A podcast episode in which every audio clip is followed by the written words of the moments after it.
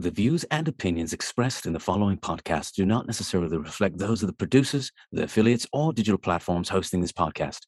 All content is for the purposes of education, conjecture, and at times entertainment. We promote inclusiveness and diversity. Enjoy the show. Welcome to Into the Deep with Jay Costa. I'm into the-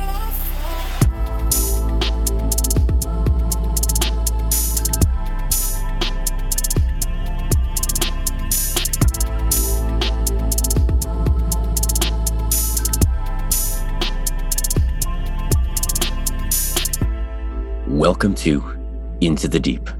I'm Jay Costa. I am ecstatic about today's guest. He's a co-founder of the Eastern Connecticut Paranormal Society. Today's guest is Chris O'Connor. He's been a gifted medium for as long as he can remember. And as a child, he was understandably confused on what was happening to him. So over time, he was able to overcome his fears and gained confidence in his abilities with his mother's knowledge and guidance of being a medium. His gift has become stronger throughout his adult years, and back in twenty seventeen, Chris was even able to assist a Florida family in the case of their missing son. Though he doesn't like to refer to himself as a medium or a psychic, but rather as someone who is spiritually gifted. Chris doesn't like to rely on his spiritual gifts. He uses them with the help of technology, logic, reason, and deduction when performing these paranormal investigations. We talk about so much in this episode. We talk about spirited and haunted homes, E V Ps, and more. Be sure to check out this episode, as this is going to be the first episode where, yeah, we're going to give you about an hour of this conversation. But the second half of this two plus hour exchange is going to be available through our Patreon. So join me as we seek light and journey into the deep with Chris O'Connor. Enjoy.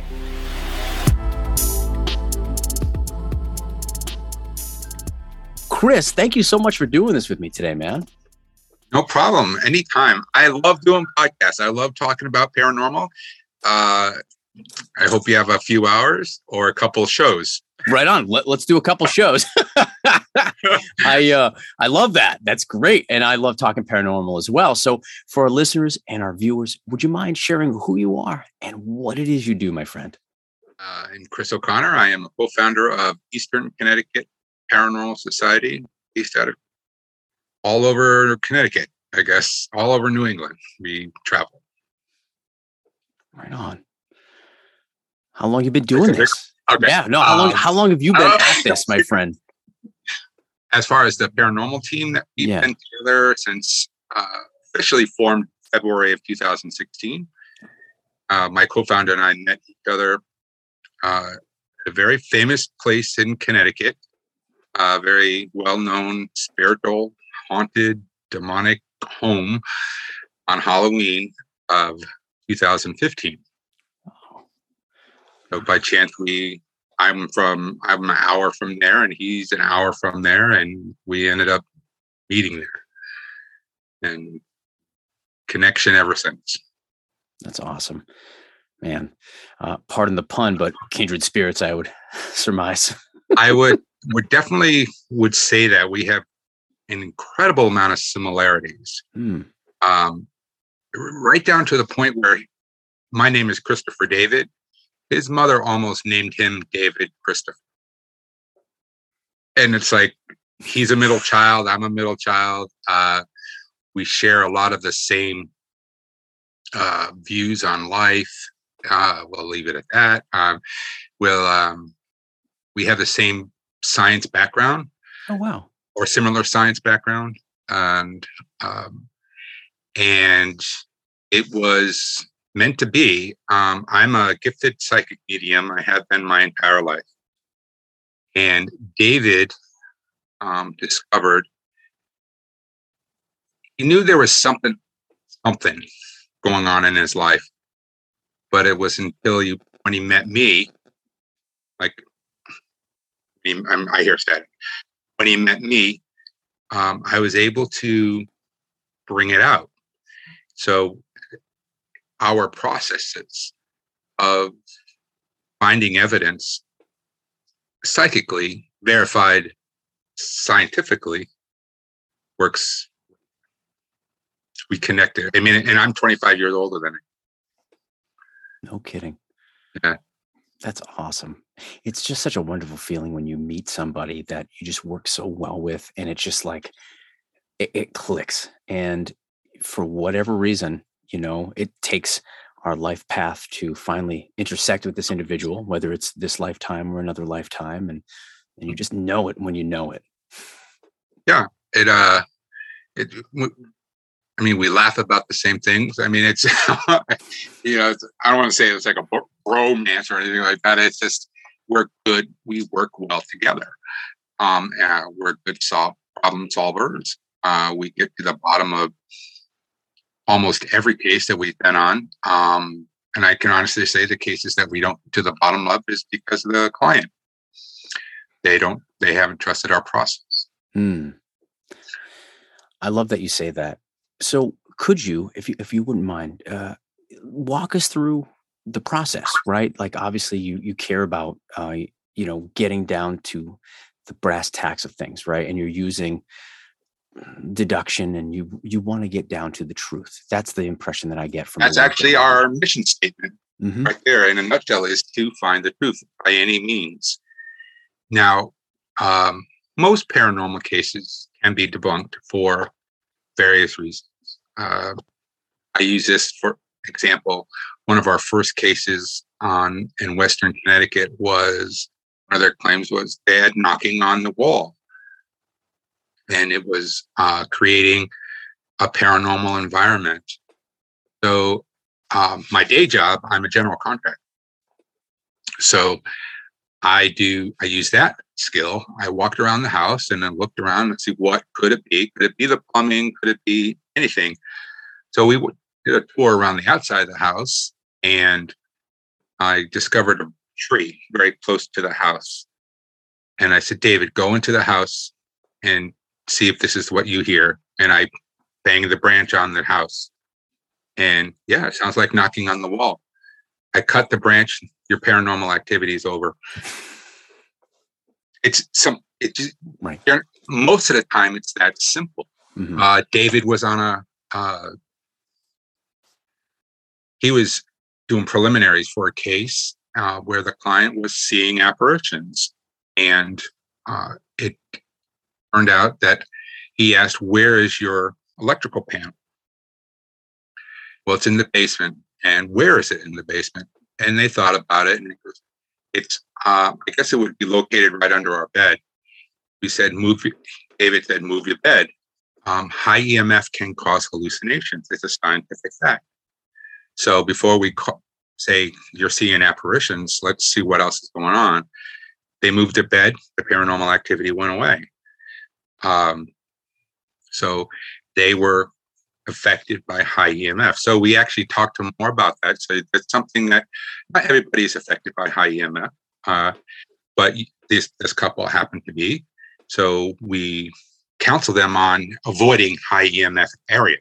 Um, you know, if you start, if you're picnicking under power lines, you start seeing, you know, spirits, then move, you know, it's the power lines. And if you still see them, then, then we'll keep going. We have a very firm belief that we won't overstep a medical issue. That's to say it's paranormal. We've had cases where uh, after interviewing them and seeing their behavior, um, identify that they definitely are going through or in the middle of or beginning to have a psychosis mm-hmm. of some sort. Um, so my medical training, although I'm not a psychologist or a psychiatrist, I've been trained to identify triggers or flags, and then I would refer those people. Uh, in same same instance, I'm like, okay, this woman clearly has a psychological issue. Mm. It was her paranormal activity started after after she ran into, literally ran into, um, her attacker from when she was a teenager. Mm. Um, he was released from jail, and then the paranormal activity started up again. Oh, but with her, it was a challenge because she rather have it been paranormal versus seeking out medical attention because, you know, it couldn't be crazy or she, you know, she could.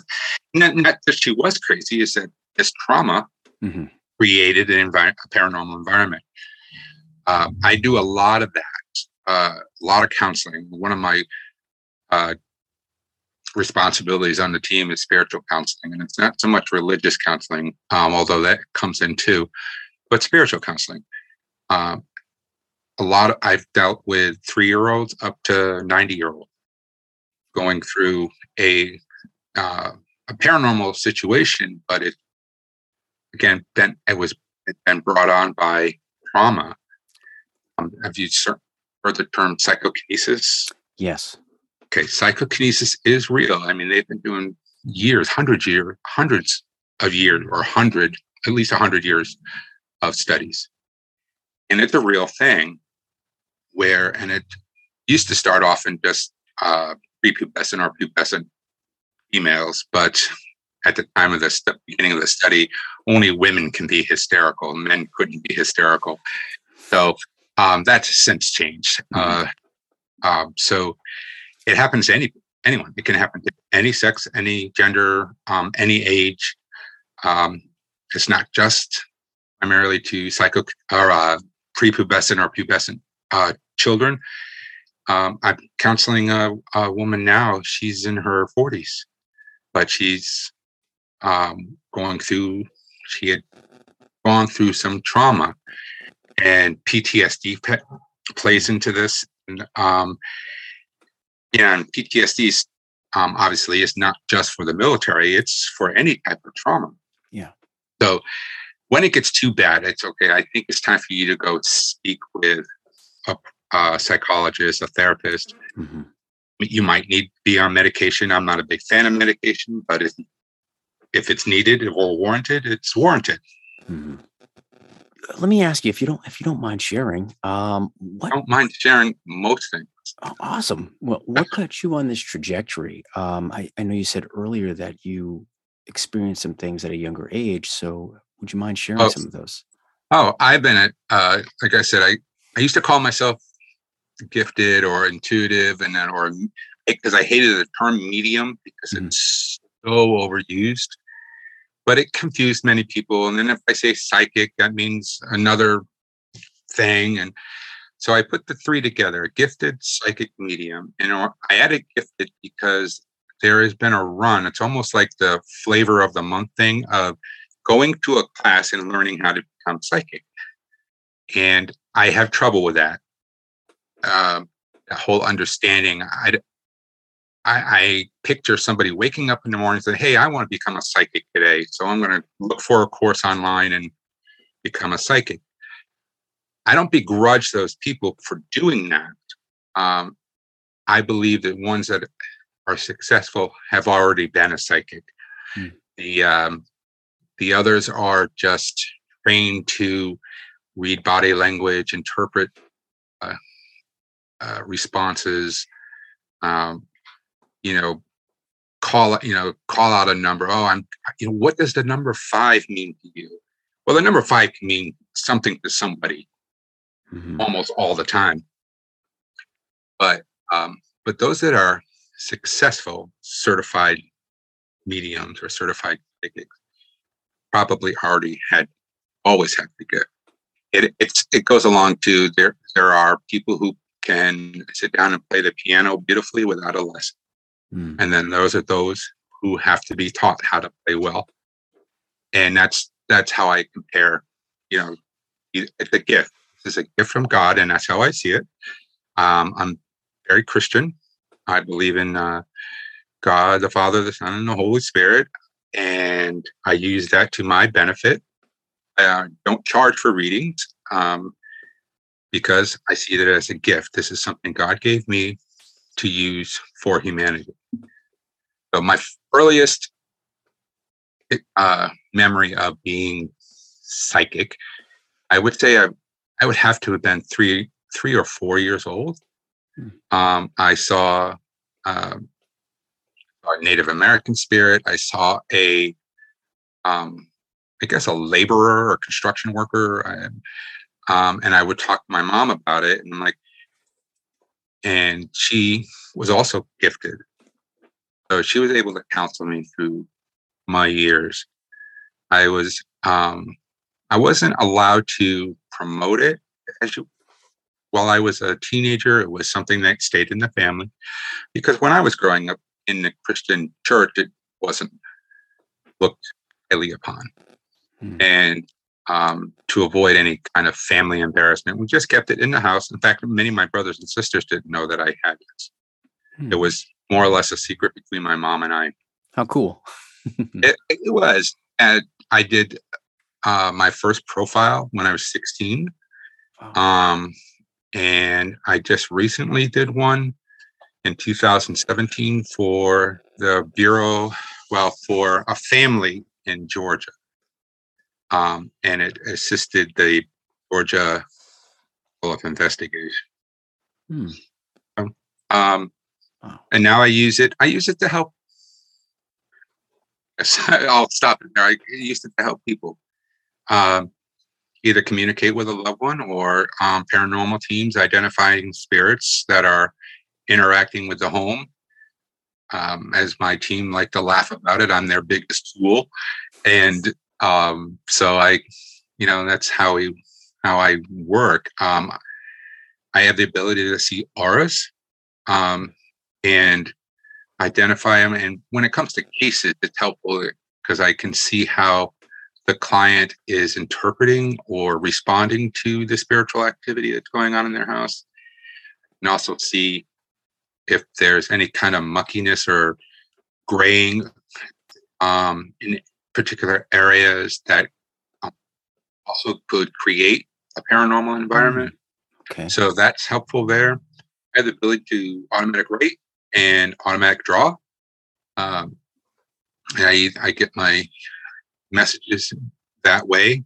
Um, there, my team gets very impressed when I draw draw out a, I don't want to say near perfect. It's certainly not a not a Picasso by, or it's actually probably closer to Picasso than anyone. Um, but I'm drawing out these images in the dark, completely in the dark. Wow. Um, when I get the messages, it's almost like um, my spirits guide are holding a flashlight over my pad so I can see it and see what I'm drawing.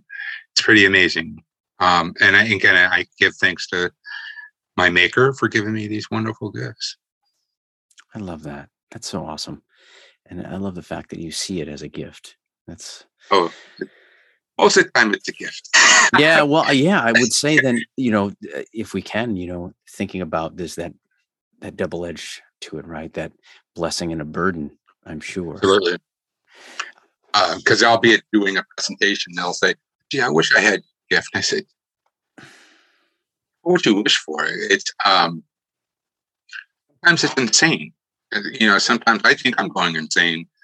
Um, uh, there's times when I'm like, all right, you know, enough is enough. I'm, I need to shut it off. I, you know, I'm done.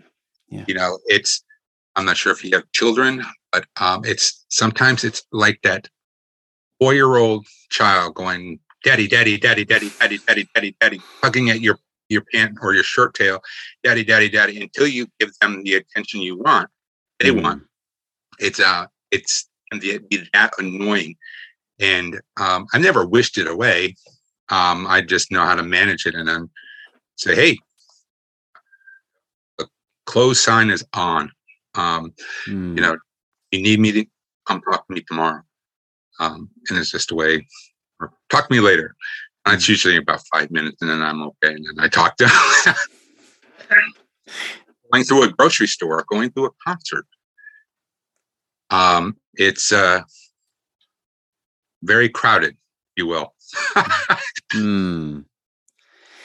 How do you how do you put that proverbial close sign up? What are some things um, that you do? It's it's more or less a visualization of a switch, shutting the switch off. Mm. It's you know, and I'm I'm closed. Uh, there are times. They still get through, and those are the ones that are really needing my attention.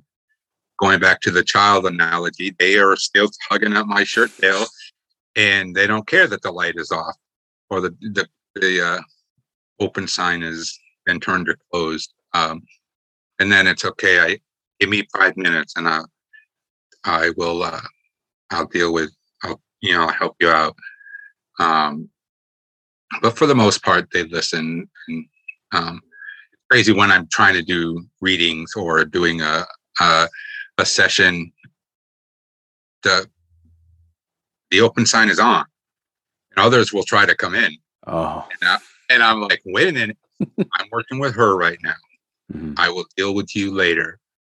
And it's really setting up boundaries, setting up rules, just like, you know, when, you know, when uh therapist is in, you know, other patients can come in, right? It's, it's basically kind of the same thing. And I love the, the point that you bring up too, just like, just this courtesy, this kindness. I feel like that, that kind of energy is probably well received rather than something that's a little bit more abrasive. It is. I, I attempt to be kind, um, because particularly with the people that are going through a crisis. Um, but then there's times when I have to play the father card, if you will. Um, mm-hmm. No, you have to do it this way, or I, I, I have to walk away. Mm-hmm. Um, and it's those that are, aren't following the process, or I give them valid suggestions, and they may try it, but not believe that it's going to. They'll try it without and not giving it their full intent, and it won't work. So they want something else. Well, no, I asked you to do it this way, and you didn't do it that way. So first try to do it this way. And then after a while, when there's just those who want help but don't want it. So you gotta gotta walk away, or you're just gonna go kind of bonkers. Yeah. Or your family think is gonna start going crazy for you. Yeah, because I, I get calls and texts all time, all times of the day. Wow! And my wife is a third shifter, so if when she's home, hey, you got a text. She'll wake me up three o'clock or four o'clock in the morning. You got a text. And I'm like, all right. It's like I'm always on call. Wow! Wow! But I try to be kind, and I try to um, give my best to these people, um, particularly the young ones, uh, the, the children. Um, they're usually are in families that didn't have a support system like I did. Mm-hmm. So um, I try to be their support system. Um, and, you know, for the most part, I'm, you know, I'm pretty successful with getting them where they need to be. Right on. I don't want to boast. Right, but that's yeah, no, that's great. You know, when you listen, just like anyone, when you listen to a plan intently mm-hmm. and wholeheartedly, there's usually success. Yeah, it's hard for folks to sometimes stick to the plan. You know, we're all guilty yeah. of that. Right? Um, well, they, they, a lot of them think they have their answers. They have the answers before they ask me the question. Uh, Um, great segue, because I was just thinking, like, how often is it that somebody already thinks the outcome is what it is, and so they're looking for the evidence to backfill that story? Well, that's that, that works in that fits two scenarios. Um, you know, uh, in the psychic reading world, um, and the paranormal side, have to follow the evidence. Now, if somebody comes to me and says, you know, they come in with the intent, well, no, it's got to be my dad. It's got to be my dad. And I'm clearly saying, no, it's not your father. It's this person. No, why would that person come to me? He has no reason to come to me. Well, he does. This is the reason. And same, same thing within the paranormal field. You know, the client will say, I have demons. And then if a paranormal team went out there with their mindset, okay, they have they have demons, not proving they have demons. So you got to kind of, you have to follow the evidence. Now, my psychic evidence would be, okay, who's coming to, who's standing for me? Who's giving me the message? Right. You know, when I say he's clearly saying his name is John, you know, and he looks like this, you know, oh, can't be. Well, who else could it be? you know, you know, um, you're, you're confirming, yet yeah, that sounds like John, it looks like John, and it's his name is John, but it can't be him. Well, then, so he's you must have you must have a spirit deceiving you. Well, I've been doing this for uh, I'm just turned fifty-seven, in fact, um, and I've been doing this a while, so I'm pretty sure when I'm being deceived, I mean, I, yeah, every now and then one gets by me, but I'm pretty sure I can get a deception. And the same thing with the paranormal field. You have to follow the evidence. Um, if you they say they're having demons and you find no evidence of demons, either psychically and scientific, um, through evidence collection, then it's it's our job as the paranormal team to um, disprove that theory and show them what it actually is. And believe it or not, there are people that are, no, it's still a demon. It's a demon. They'd rather be, they'd rather have a demonic attachment or uh, involvement than, no, it's just Aunt Mary. She was pissed off one night, and this is what happened. Right, right. Yeah. You know, it, you know, now she's not. No, it's a demon. Okay. If you insist. Yeah. Um, if you keep it up, it's going to be a demon. Yeah.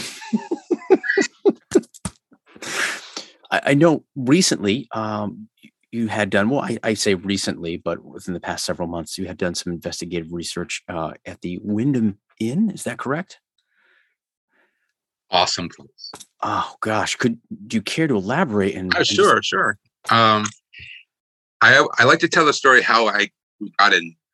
Um, I was actually on my way to a paranormal case, and um, I've passed this place several times. I know very little about it. Although I grew up two towns over, I knew very little about the inn and the history behind it. But when I would drive, I would see spirits around the building, in the building, but from all different eras, from when it was built, from, you know, eighteen hundreds, nineteen hundreds, mm. um, different spirits. So I'm like, gosh, I'd like to get in there just to validate what I see. Um, and one night I was driving by and I saw a sign, help support the Windham Inn Preservation Group. Um, basically, they're looking to raise money to uh, preserve and restore the inn. It's in, it's actually condemned, and they're trying to raise money to, um, you know, bring it back to its glory. Hmm. So I said, ha, here is my inn. Um, this is how I do it. I contacted the president of the board and I say, hey, I'd like to present this opportunity to you. I would love to come, my team and I to come in there and investigate the inn. And then when we're done, um, we will come back with the evidence, all the evidence that we found, do a reveal, but in a presentation form. Um, and then you guys can charge admission. Do the presentation. We do our investigations for free. We don't, we don't, we don't charge for investigations. You guys can charge whatever you want for per ticket. And um, we ask for like a, a dollar a head. That's all we ask for for the presentations, because we do have administration costs. But as far as the investigation goes, any investigation, we don't charge. Um, they said that sounded like a great idea. We did a, a A daytime walkthrough, um, November, first week of November, uh, because there there's no utilities, no facilities, nothing in this building. It's completely wow. dead, if you will. um, no running water, no electricity, uh, no telephone, no. So we did a walkthrough. I also I did a walkthrough more for two reasons. One, to see what I. Get, see if something comes. And let me tell you, things came, or people came. And also put my general contracting on, make sure it's safe. You know, we want to make sure that it was, you know, it's a condemned building. You don't want to be walking through a, a room and fall through a floor. Right. Um, so we did the walkthrough during the daytime. And then a week later, we did the investigation. And it did not just Not, not did not disappoint. Uh, we captured two apparitions, one on film and one on video. Wow! Uh, captured hours of audio evidence, and it wasn't just uh, bumps or groans. It was, um, "Is this you, Elizabeth?" Yes. Um, think you know that's an example. Um, um, did you die in this building? No. Did you die on the land? Yes. Um, and then even uh, E V Ps, those most of those were through a spirit box. And you know what a spirit box is? Uh, yes, I've heard, I've heard them referred to. Yes. Okay. So for, for those um, listening, please elaborate.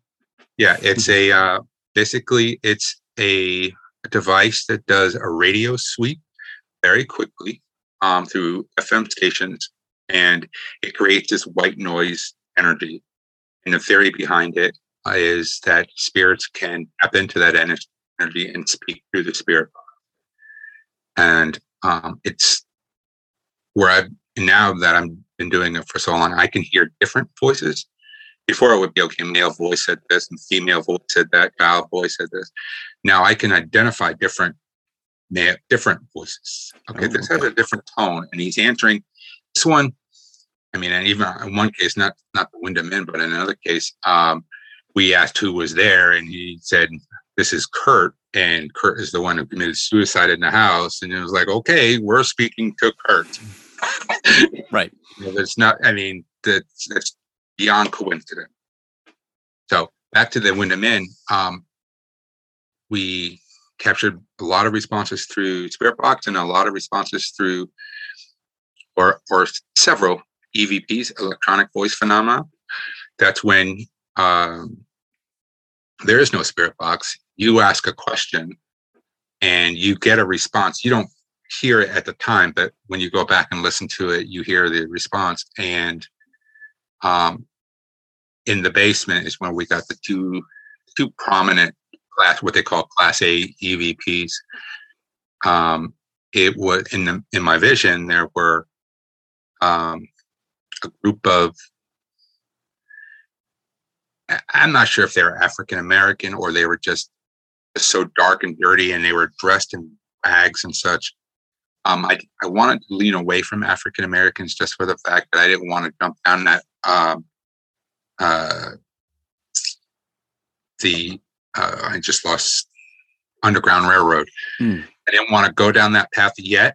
Um, but Um, the walkthrough, there was just maybe three spirits in huddled in a corner. When we back on, when we went back for their actual investigation, there was more, and there was a mother figure. And you know, psychically, I'm asking, "Can I help you? I mean, can I show you where to go? I mean, can, you don't need to stay here in the basement. You can move. You can go out. You don't have to stay here." And our E V P was. Um, help my children. Hmm. I'm like, wow. And then later on, there was a, a response to a question. I don't remember the question, and but the response was, please. And it was the same woman's voice. So that's pretty powerful. So we are doing a, a, a repeat investigation, and that's going to be one of the areas that I focus on. Um, and we'll have another person. Um, it was a, a huge success. They sold out in three days. Wow. They actually sold out in two days and added twenty-five seats. And then those twenty-five seats sold right away um, within the day. And it was, people are um, there. Well, one, they're interested in the paranormal, and two, they're interested in, they were interested in the Windham Inn. Yeah. Awesome place. Awesome. And I was so excited to go in to get a lot of validation, um, and which I did. We captured it. Like I said, I captured a ton of that. Ton okay. of it. I can actually send you some if you wanted to include them in the podcast. Sure.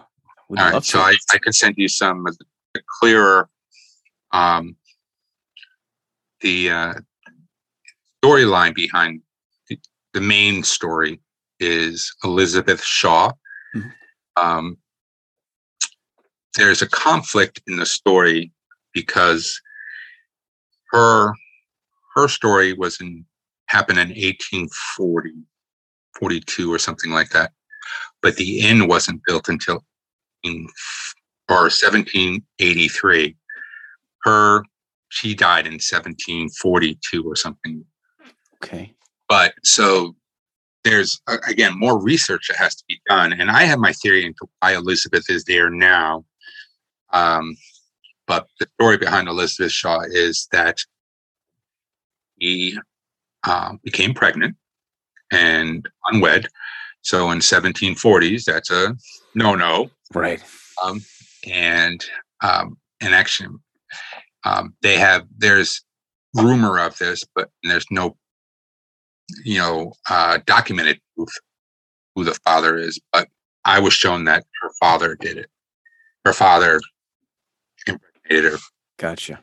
So, um, and the storyline I got from Elizabeth was that she was shameful. She killed her baby. Mm. She she she went away. She went into the woods to have her baby. She hid her pregnancy, went into the woods, had her baby, left it there.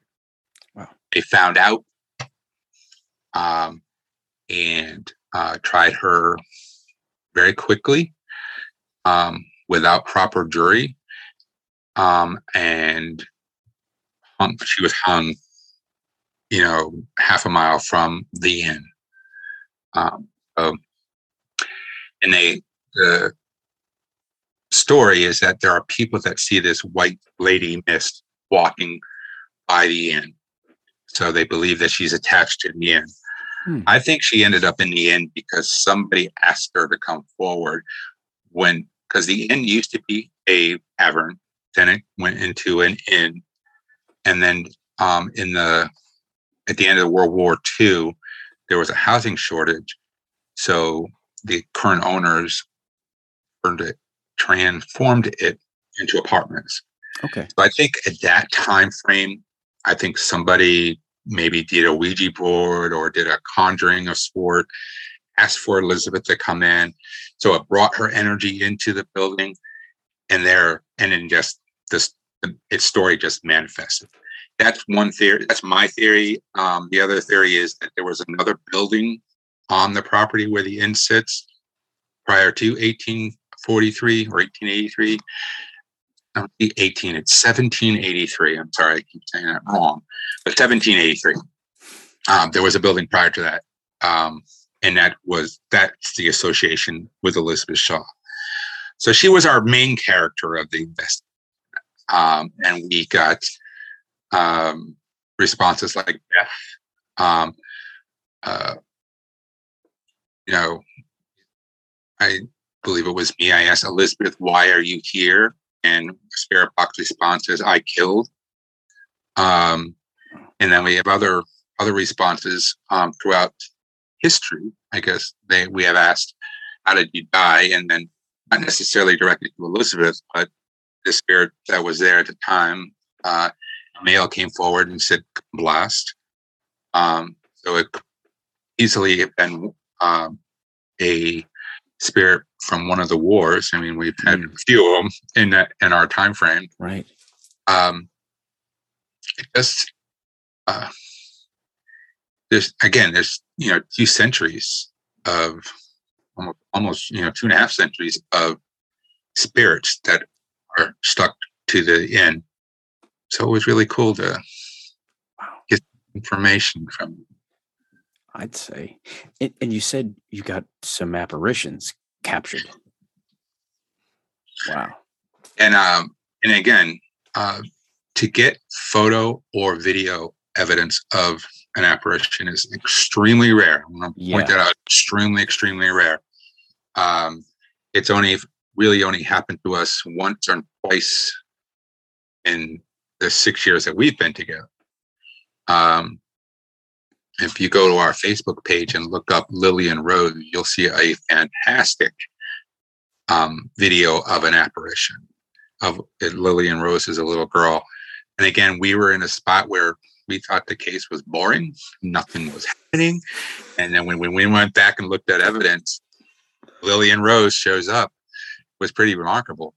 But in um, there's photographic evidence of a someone standing in a window, and it's not a um there's no face, it's a shadow. Okay. There's no facial um and at first I thought, well, maybe it's peeling paint and it it's it's going in a shape of a body. Gotcha. And I'm like, so when we we did go back before the presentation to do some debunking, and Um, I went into that room, and the, there's no signs of uh, peeling paint. there's there's no light source mm. because there's no electricity. Um, it was during daytime, so that was our, you know, one light source. Um, it was none of our team members because we knew where everybody was. There were four of us there at the time. I was with one. Um, Eli, another member, he was actually with the president, the board, at actually at her house at that point. And then David, the co-founder, he was walking around doing a video shot. Um, this picture's on the second floor. So nobody was in the building. We we can confirm that. So then I said, well, maybe it's the paint. Go up there, walls clean. I'm like, we try to reproduce the photo, mm-hmm. but reproduce the photo. So um, Eastern Connecticut, we never go on the on record for saying something is one hundred percent apparition. We're, we would say that this high probability that we captured the shadow of an apparition. Mm-hmm. Um, there's always those doubts. There's always, you know, with the paranormal, there's no way to do one hundred percent proof. Although Lillian Rose is pretty darn close. Um, and the other apparition that we caught was on video. And it, it started off as, we said, well, it was maybe a light anomaly. And then um, through a lot of, you know, manipulating of the, the film, you could see it a little bit different. Um, you actually, you see a light anomaly come forward, but behind it, you see the shape of the, the person. Mm, okay. And it, you know, we thought it's a busy intersection, you know, maybe light came through a window. All the lower, all the lower windows where, um, where the light was found or noticed are all blocked off with plywood. So the likelihood of light coming through the glass is been is gone. Mm. Not gonna happen because um, then we said, well, maybe it was a flashlight. Oh, it's dark. We're using flashlight. Um, so we we recount the space and where we were. And in the video, you hear us in where this is apartment two, where you can hear us in the kitchen, which is two rooms behind where the light was seen. And there was a, there's several walls for that light. And the last thing, I mean, six hours of footage. It only happened one time. Wow. So um, it's all those things kind of add up. Plus with uh, the vision that I had earlier was of the, what I, I call her the barmaid, or I'm not sure exactly what her title was, but she fit in that kind of role. Okay. Um, she came in and I said, go ahead, touch David. And you psychically, I don't say it aloud. I said, go ahead, touch David. You know, and David allows it. You go ahead and touch him. Um, as soon as I said, touch him, to him, he jumps and turns around and like, what was that? And um, so that's who we believe is showing up in that room. Um, the room that we were in um, during the time of the inn would have been the common room. It wouldn't have, because it had a very large fireplace, so it probably would have been like a parlor or something like that. So it would be it would be uncommon for um, for her to go in there and mm. on gas or so on. Right.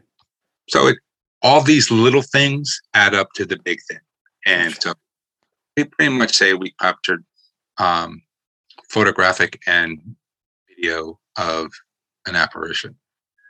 And it's awesome because most of the time we're looking at this stuff at ten, eleven, twelve at night, and you're, you're, uh, it comes up on your screen and you're like, you, your face gets like two inches from the screen. What did I just see? What did I just, where's, and then you try to, you know, rewind to get to that spot again. It's pretty crazy.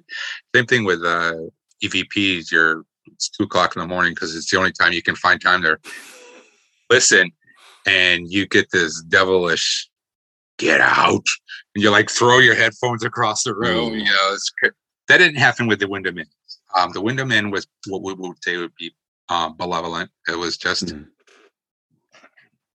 Eastern Connecticut. We categorize um, ghost visitations, either by, we call them spirited homes or haunted homes. Spirited homes is friendly, they don't hurt you. Haunted home has more of a negative sound to it, mm-hmm. so we, we we leave those for the malevolent case. You have a haunted home. Gotcha. But the end is spirited, quite spirited. Um, it was. It's. I, I'm. I'm so passionate and so excited. It was such a great investigation, and the, um, and that's our goal for twenty twenty-two is to get into historical places versus not just residential. We love doing residential because sure. we like, but we also like doing historical places like the Windham Inn. Um, you know, um, if uh, the curator of the Nathan Hale home is listening, answer your email. I emailed you twice. Just my own little plug. I love that. Yes, uh, please do. If anyone's listening, you've got some ins. No pun intended, but you've got some ins. Let's uh, let's get some investigating going on. You know, and we use the same. I'll use the same thing. You know, we get into these historical places, and we do the presentation, and they can raise money for their cause. Right. Um, and our next one with the Windham Inn, we suggested that they would seek out a larger venue, um, and charge a little bit more money. They're going to do. They can do a lot better. I mean, they sold a hundred tickets. Wow! Um, but it's like, let's. Uh, there were our page blew up. I can't buy any tickets. I can't buy the tickets. I can't buy the tickets because they're all sold out. Um, they're sold out already. They only they just went on the on. They just went up for sale, and I'm like, oh, I didn't think they'd go that fast either. But so. Um, Eastern Connecticut's right around the corner, and I'd like to see them go in there. That Coliseum can, or the theater can hold quite a few people. Right on. And and how, I mean, gosh, it the the amount of patience you have to have to sort through the footage, you know, the recordings. I mean, I, I don't think people realize the amount of time and energy it takes to just comb through the evidence. Or before you find the evidence. Yeah. Most don't. Um, we do a presentation. It's uh, it's titled um, Investigating the Unknown. It's basically Paranormal one oh one. Hmm. Um, go through our process and the amount of time that goes into an investigation. Now, we were at the Windham Inn. We had cameras run from eight to twelve thirty. Um So four and a half hours wow. of video footage of watching dust fly, you know, um, right. and it's it's painful. I mean, if it, it gets a little a little bit more exciting if we're in the room with the camera, right? You know, something else to watch, but um, you have to watch every second of every piece of the film. Because otherwise you're going to miss it. You're going to miss something. Um, and like I said, it's very rare that you capture video evidence. So you kind of want to, you know, it's like, I'm not going to capture anything, anything, you know, and then you do, you know, like, oh, now I need to listen. Now I need to really watch. Um, but we do that all the, we are diligent. We watch from zero, zero, zero, all the way up. They come and they load, upload in forty-five minute slots. Wow. Watch every second of it. Um, sometimes we capture uh, voice phenomena through the D V R camera, um, but most of the time you're sitting there watching dust fly. Yeah. Um, audio evidence is a little bit better, um, particularly if you have spirit box um, activity. You can listen to you can actually listening to words, but if you're doing like a thirty minute E V P session, it's terrible um, because catching E V P is very rare. Mm-hmm. Um, and it is. You, you, there's count. I mean, we you think about it, okay, if you do a four hour investigation, that's and that we only did four because it got cold. You know, we did this investigation in the middle of November, wow. and it just and it just got cold. And when you get cold, you can't concentrate. So we left it around twelve thirty. But excuse me, um, most of the time it's six to eight hours of sitting in front of a screen, watching dust fly. Right. And it's incredibly, it's, you know, and it's not always that exciting during an investigation either. You're sitting in the dark and you're speaking out to darkness, and you hope you get a response. Um, and again, when you're doing spirit box, spirit box session, it's a little bit more exciting because you're getting, you're actually getting interaction. For some, sometimes you're getting interaction. Um, but to really do a good investigation, you know, you have to, you know, pursue every avenue and find trigger objects. Trigger objects are helpful. Um, you know, the client says, you know, the, the toys come on by themselves. So we're going to do that. We're going to try to be in that room where the toys come on by themselves, or we'll bring a toy that has the ability to come on by itself. Um, the infamous ball rolling down the stairs. We'll try that. Um, it's never happened. Never, we've never been successful with that because I think um, some of my, or maybe not. So I think a few of us would probably uh, need to go change their clothes after. that's that's saying it politely. Um, there are times when um, each one of us on the team has been so scared, like, okay, I've had enough of this being scared tonight. I'm done. Um, so again, it this presentation that we do, we go through all of these steps, um, and it's there's hours, there's hours even before we get to the house of research. Um, researching the property, researching the homeowners throughout the time, uh, researching the uh, geographical area. Uh, are there, you know, is there water? Could water be uh, cause of the paranormal, or are they sitting on a bedrock of quartz? Um, mm-hmm. We go through. This is how in depth we go. Um, we look at um, homes in the area. You know, are there any?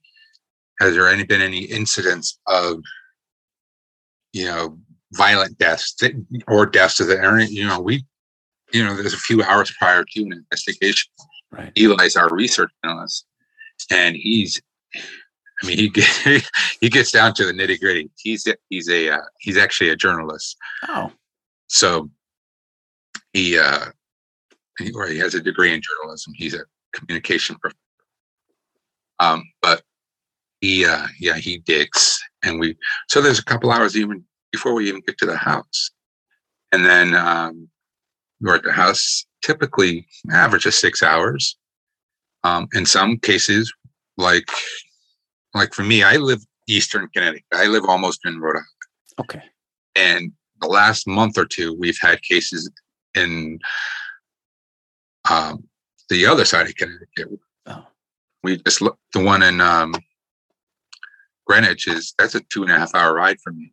Yeah. So they were been up since, you know, I'm leaving the house at two o'clock in the morning, and I'm not going to, you know, then I have to drive two and a half hours. It's, yeah. um, you, you know, that's another thing people don't realize.